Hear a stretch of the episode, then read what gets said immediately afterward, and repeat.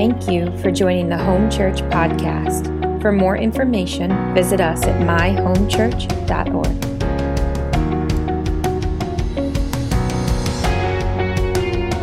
Oh man, I just I just agree with Crystal. I'm just really moved by uh, what's happening in this body and just the worship and love for Jesus in this house. It's um it's such a privilege to be a part of it and see what the Lord's doing. Like I'm I'm just overwhelmed when I think about that we're right in the center of Mastic Beach, and there's all these yeah in a tent and there's all these lovers of Jesus in here, and it's just so beautiful and. Uh, even today, when we just unpack the power of, of worship and what we're doing, it's just so incredible that what's happening in here is spilling out over into this city, into this community. I really believe, um, we've been talking about ministry to the Lord, and I really believe we, we ministered to God this morning. Like, I really believe we touched the heart of the Lord. And um, how many of you have been with us the last few weeks or at all? A number of people. Yeah, we've been um, we've been talking for the last three weeks about man. These speakers are much bigger. I can like barely see anyone over there. I just trust you're out there by faith. I know you're out there. um, but we've been talking about the last few weeks uh, ministry to the Lord, and and this is a journey that we've been on. It's something I've been aware of, but over really since COVID, it's been a, a beautiful reset that our body has gone through, where God has really taken us to to, to put language and to actually put action into what it means to be a, a church that first ministers to the Lord. And a lot of ministry is geared towards man, and we love ministry to man. Like, we love ministry to man. I, God's calling me to preach. We're ministering to man right now. Uh, but our first ministry is actually to the Lord, and it's rooted in the fact that every person in the new covenant is a priest. And so we've been talking about how ministry to the Lord, it's our highest calling, it's our eternal calling. Like eventually, pastoring will end, and just in my example, but one thing I will do is I will always draw near to God and walk with Him and bless His heart. And so we're beginning to give, what we're doing is we're building in alignment with our eternal calling. We're giving the earth a preview of where it's all going, right? So, ministry to the Lord, I just want to, because I see some new faces and then we'll, we'll jump in. But ministry to the Lord, when Jesus went into uh, Matthew 21 into the temple, his final week, the Passion Week, Jesus had said, he cleansed out the temple. He drove out money changers and business. And then he says, It is written, My house shall be a house of prayer. And we've been on a journey of really saying, okay, we know what he drove out, but what would it look like to be a house of prayer? Like, what was he expecting to find? And, and, and so, one of the things that's really been helpful is actually going back to Isaiah 56, which is what Jesus was quoting. And when he quoted that, it was, it was a scripture that came. Isaiah 56 is in the context of coming after Isaiah 53, which is the suffering servant, which is Jesus. So there would be this righteous man, Christ, who would come to the earth, and the, the sins of humanity would be heaped on him, and he would put it to death in his body. And as a result, Isaiah says, here's the blessings that will flow from that. And chapter 54, 55, 56 is all of the rewards, the blessings of this suffering servant. And chapter 56, he declares one of the great realities of the suffering servant is that God's house will be open to all people. It'll be open to what it says is the foreigner, in other words, to the Gentile, not just to the Jew now, to the Gentile. All of humanity, those who were once outsiders to the things of God, to the promises of God, can now be brought in. And as a result, as we get to be brought near before God, we're not just opened up to on a lesser level, we're actually able, it says, to draw near, to join ourselves to the Lord, and to minister to Him. It's all priestly language. And so, at the heart of the house of prayer is that we get to minister to God first and foremost. It's our privilege. So, ministry to the Lord, right? Coming in what we did, which again, we've been talking about it for a number of weeks now, but to come in and, and to worship the way we did and to say, God, this is for you. When we come in to minister to God, we are giving Him the reward of His suffering. Isaiah 53, right? Chapter 56 comes after the suffering. We are returning and saying, God, this is what you died for. I'm going to give you my heart, Lord. I'm going to bless you. Like we are responding. When we minister to God, we're responding to his zeal to be one with his bride. That's what he's after. It's where it started in the garden, it's what we lost, and Jesus reinstated it. So when we talk about ministry, God, we're saying, Lord, we're here first to establish a place to meet your need. Like, I, am convicted over how consumeristic and people oriented church has become. And again, we love to meet the needs of man and we should expect those things to happen, but our first priority is God, did we bless you? Did our music move you? Did what was what was spoken today is it what you told us to speak today? Like, we are not just, you know, we are not a seeker friendly church. You're like, you think? There's, Joe Johnson said there's more flags in here than the UN.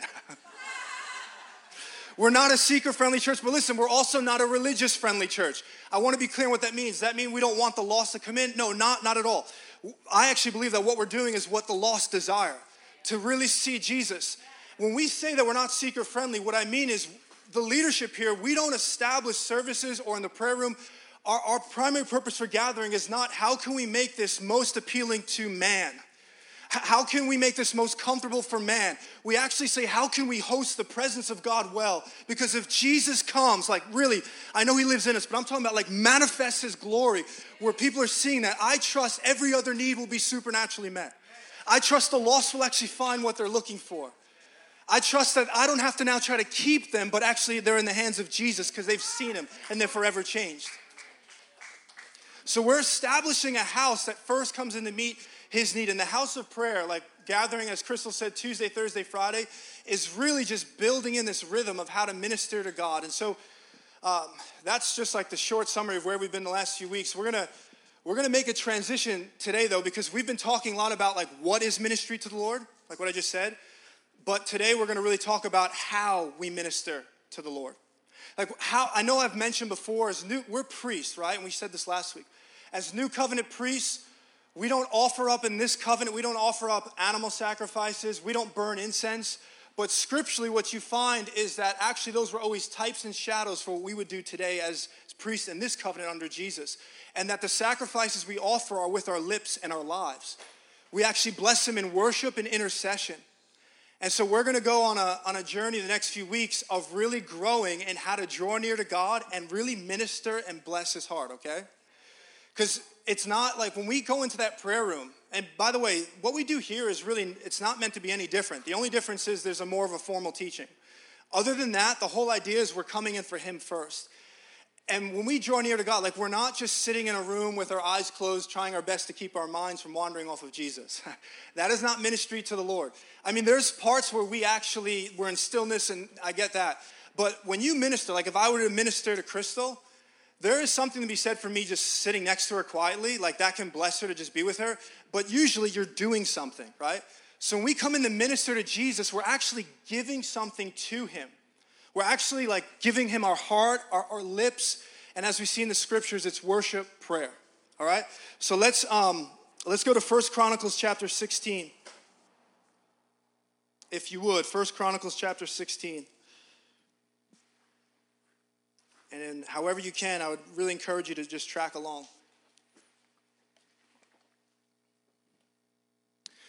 First Chronicles 16. This is so so important for us growing in unity and clarity on what we're doing.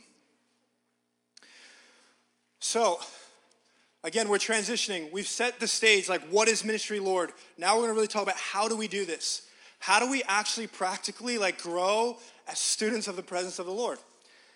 And I think one of the best places to learn what it means to minister to God is to actually study the life of David and specifically what David established, which is the tabernacle of David. Now, it's beyond our scope to go through this fully. We actually taught it last summer, so you can go back and listen to that the, uh, on the podcast. But, but I'm just going to briefly highlight this because I want you to see something. Even though it's in the Old Covenant, there are certain things that happen in the Old Covenant that are actually dripping with New Covenant realities. They're actually these like anomalies that, even though they're, they're in, the, in the former covenant, they actually give a window and a preview as to what God always desired it for it to look like. Yes? And David's tabernacle is one of those things of what God always intended for his house to be ministers to him, what it would look like for us as priests. So it's really important because David, I just want to say this. I'll just give you the cliff notes and then we'll read this. David, David is the quintessential leader. Outside of Jesus, like David is set apart. He's the gold standard of leadership. If you read through the book of Kings or Chronicles, most of the kings are, are said, did they walk in the ways of David or not? Jesus himself is said to be the son of David. Jesus sits on the throne of David. It's not that David is greater, he's a broken man, but God was doing something in the heart of David that ultimately Jesus would come and fulfill. And it would be wise of us to study what made David's life so attractive to God. And what you find, there's a lot of great things in his battles with Goliath and his faith, but what you find is that David had a relentless pursuit for God himself. David was a man of the presence. David was a one thing man, Psalm 27 4, where he says, There's one thing I long for, one thing I seek, to dwell in the temple all the days of my life and to gaze upon the beauty of, of the Lord. And more than anything, this is what David wanted. David was declared to be a man after God's own heart. And God said that well before David was king. He actually said, Samuel, I've already selected one who's after my heart, which means David, before he had a following, before he had influence, before he had power, God's eye was on David because David, as he was tending to the sheep, was ministering to God on a mountain and he was moving the heart of the lamb. And God saw him, and eventually God would raise David up to a place where he would actually lead Israel into what he'd been doing since he was a young boy, which is to minister to God. And so the Lord, David came into leadership after Saul. Saul, Israel was in like shambles. The, the Ark of the Covenant, which is representative of God's presence, during the leadership of Saul, it was put in a barn. Like people, he was leading from like his own strength. God was a side issue. David comes in in First Chronicles 13 and says this First thing we're going to do is we're going to get the ark and we're going to put it right back at the center of this nation. He says, We're going to get the presence of God right back in the center. He says, and we're all going to pursue it together. And so David does this, and what he does is the Lord leads him to basically take the ark and put it on a mountain called Mount Zion in Jerusalem, and he puts a tent over it. This mountain became so blessed that it's literally synonymous in the scriptures for God's resting place. The church is called the spiritual Zion. What David established on this is, is unbelievable. And it's so different than every other tabernacle and temple. Okay, most of us, when we hear Old Testament temples, we're thinking of like Moses and Solomon. And what they did is they had, uh, they were instructed to basically have an outer courts, a holy place, and then the Holy of Holies, right? And there was an Ark of the Covenant. Very restrictive. Only the high priest could go in on, on the Day of Atonement, not David the Lord led David to put the Ark of the Covenant in the middle of a tent, and there was no veil at all. All of the priests were actually able to come around it morning and night. 24 7, the priests could come around and minister to God. Why did David, David do this? Was he breaking the law? No, the Spirit of God was compelling him to give the earth a preview of what would happen when the Messiah would come and tear the veil. He did it for 33 years, he established this, which is the lifetime of Jesus. It's all so prophetic for what Jesus would come and do. And so for 33 years, he hires 10,000 employees, 4,000 singers, 288 uh, musicians, and 4,000 gatekeepers. And these 10,000 employees take shifts. And for 33 years, it says morning and night, the priests came around the ark, which is the presence of God, and they ministered to the heart of God. Animal sacrifices did not happen during this 33 year span. It was sacrifices with lips. They praise God, they bless God. And as a result, the nation of Israel under David, like is like God, like just breathe on it. They had revival from David. They had victory over enemies because of what was happening in this small little tent. I believe, like, I just think so many things are funny. Like the Lord has called us in this place and has just bring us into alignment with this vision. But what happened in this small little tent, it spilt out. 70% of David's Psalms are written in the tent. Like most of the songs we sing from those Psalms were birthed from this place. Seven Old Testament revivals. We talk about this a lot, but there's seven Old Testament revivals. Every single revival in the Old Testament has one thing in common. God would raise up a reformer when Israel was going wayward, and the reformer would say, We must go back to what David did. And they would restore what's called Davidic worship, meaning the priests would go back to worshiping and interceding as they did the days of David. And guess what happened? Israel began to flourish again. Israel began to prosper again. And Amos 9:11 says that God is restoring the tabernacle of David, not in a literal sense, but the spirit of it. In fact, in the book of Acts, chapter 15, when uh, the Jerusalem council is happening and they're trying to figure out how should Gentiles be brought into the faith, it was James who stood up and quotes uh, um, Amos 9:11, saying, "This is what God prophesied: the restoration of David's tabernacle, that all men would be able to come and draw near to God and minister to Him." So look at, I, I just wanted you to hear that. Look at verse, or chapter 16, verse 1. And we can really move into this now. This is when David first establishes this tent. And verse 1 says, And they brought in the ark of God and set it inside the tent that David had pitched for it. Here's where they established it on Mount Zion, puts the ark in the middle.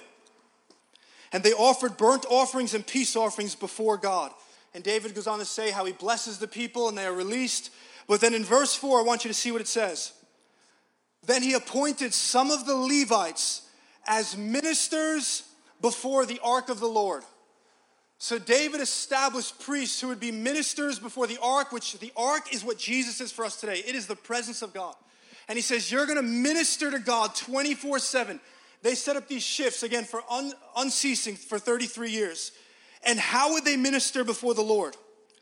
It says they would do it by to invoke, which means to bless, to celebrate, to thank, and to praise the Lord, the God of Israel. So, how did they minister to God? How did they worship God? David set these guys up to offer up thanksgiving and praise continually in this house. Thanksgiving and praise are these two dominant prongs of worship. And this week and next week, that's what we're going to unpack. We're going to unpack Thanksgiving today, and then next week, we're going to look at praise. And we're going to really grow in what it means to be ministers to the Lord, yes? We're going to see, like, Brittany led us in Thanksgiving today. did you hear, did you, did you sense when something shifted, when, we, when she went off? Like, you could feel that something happened. Come to me, Second Chronicles. I wasn't going to read it, but let's read it because I, want I, want, I want to give context to what happened today and i want us to see how powerful how powerful thanksgiving and praise is and what happens because listen the house of prayer yes it begins with ministering to the lord but it doesn't stop there we experience personal revival because of the power of worship and intercession and then the cities around us experience awakening so what we're doing in that room and in here it's yes it starts with god i want to bless you but it spills out from that second chronicles chapter 5 um, verse, verse 11. Now, this is Solomon, his temple. He's about to dedicate it, and he keeps what David was doing. And so he says this, verse 11 it says, And when the priests came out of the holy place, for all the priests were present, all the priests who were present had consecrated themselves without regard to their divisions. And all the Levitical singers, these same guys were the ones running with David for the last 33 years. Asaph, Heman, that's an awesome name if you want to name your son that, Heman, and Jeduthun, their sons and kinsmen, arrayed in fine linen with cymbals, harps, and lyres. It said they stood east of the altar with 120 priests who were trumpeters. Okay, so you, this temple's about to be dedicated, and you've got these uh, singers and musicians that are being called, these priests. Verse 13. And it was the duty of the trumpeters and singers to make themselves heard in unison in praise and thanksgiving. So, this isn't a private devotional thing, although we do that. In unison, the priests came together and they began to offer up thanksgiving and praise. And look what happens. It says, uh, and when the song was raised with trumpets and cymbals and other musical instruments,